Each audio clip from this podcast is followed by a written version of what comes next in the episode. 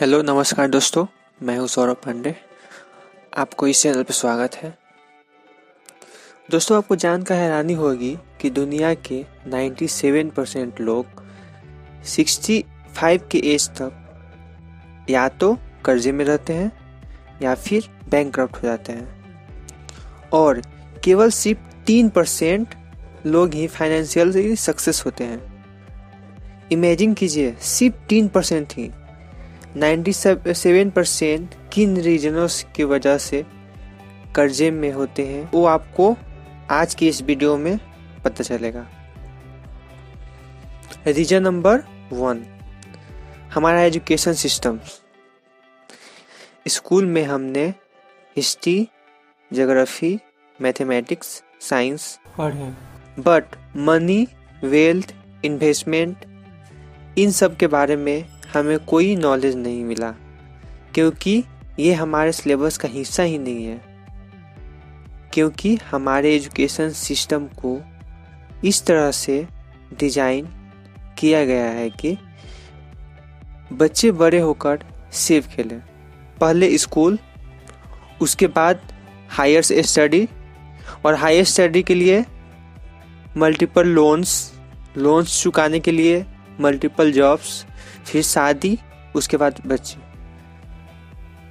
And ऐसे ही cycle generation to generation चलता रहता है।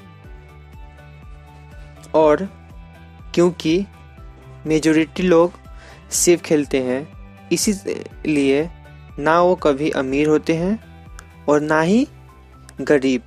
बस वो मिडिल क्लास में ही फंस कर रह जाते हैं।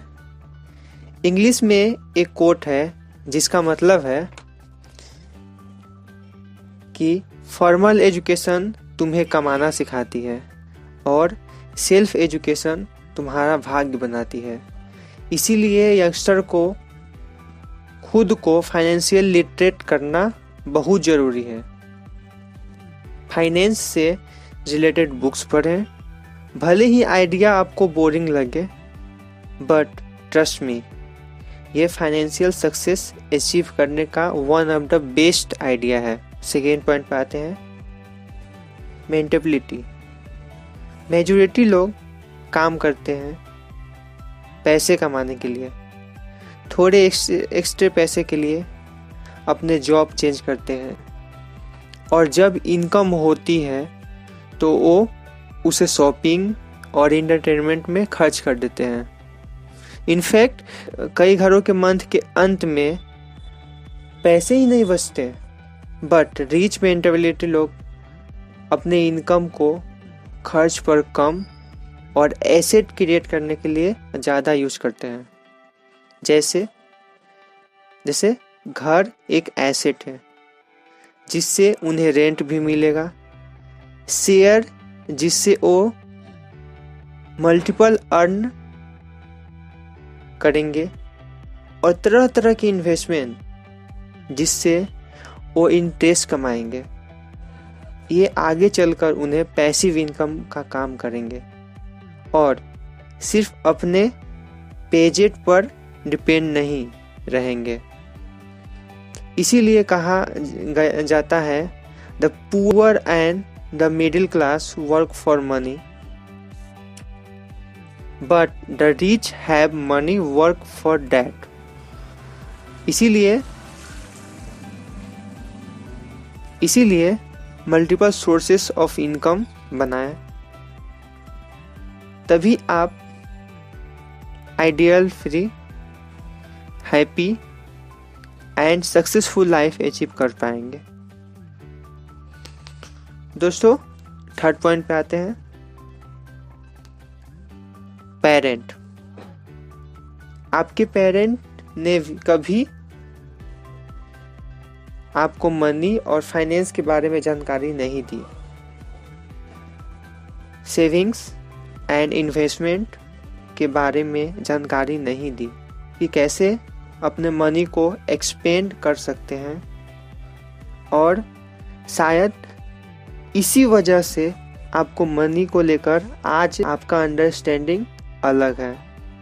बुरा ना माने बट कई केसेस में पेरेंट फाइनेंशियली लिटरेट नहीं होते।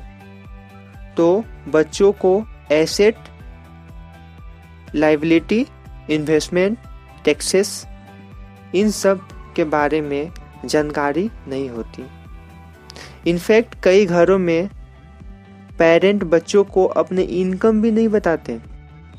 इसीलिए बच्चों को पता नहीं चलता है कि घर में कितने पैसे आए और कहाँ गए।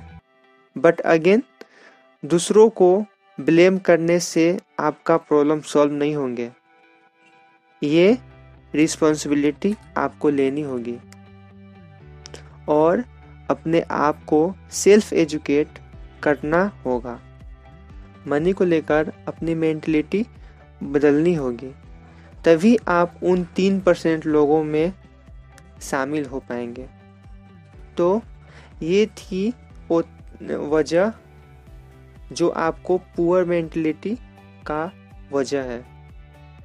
और आप कमेंट में ज़रूर बताएँ कि आप किन चीज़ों में ज़्यादा पैसा खर्च करते हैं। सो so, फ्रेंड्स आज के लिए इतना ही। थैंक्स मिलते हैं अगले वीडियो में।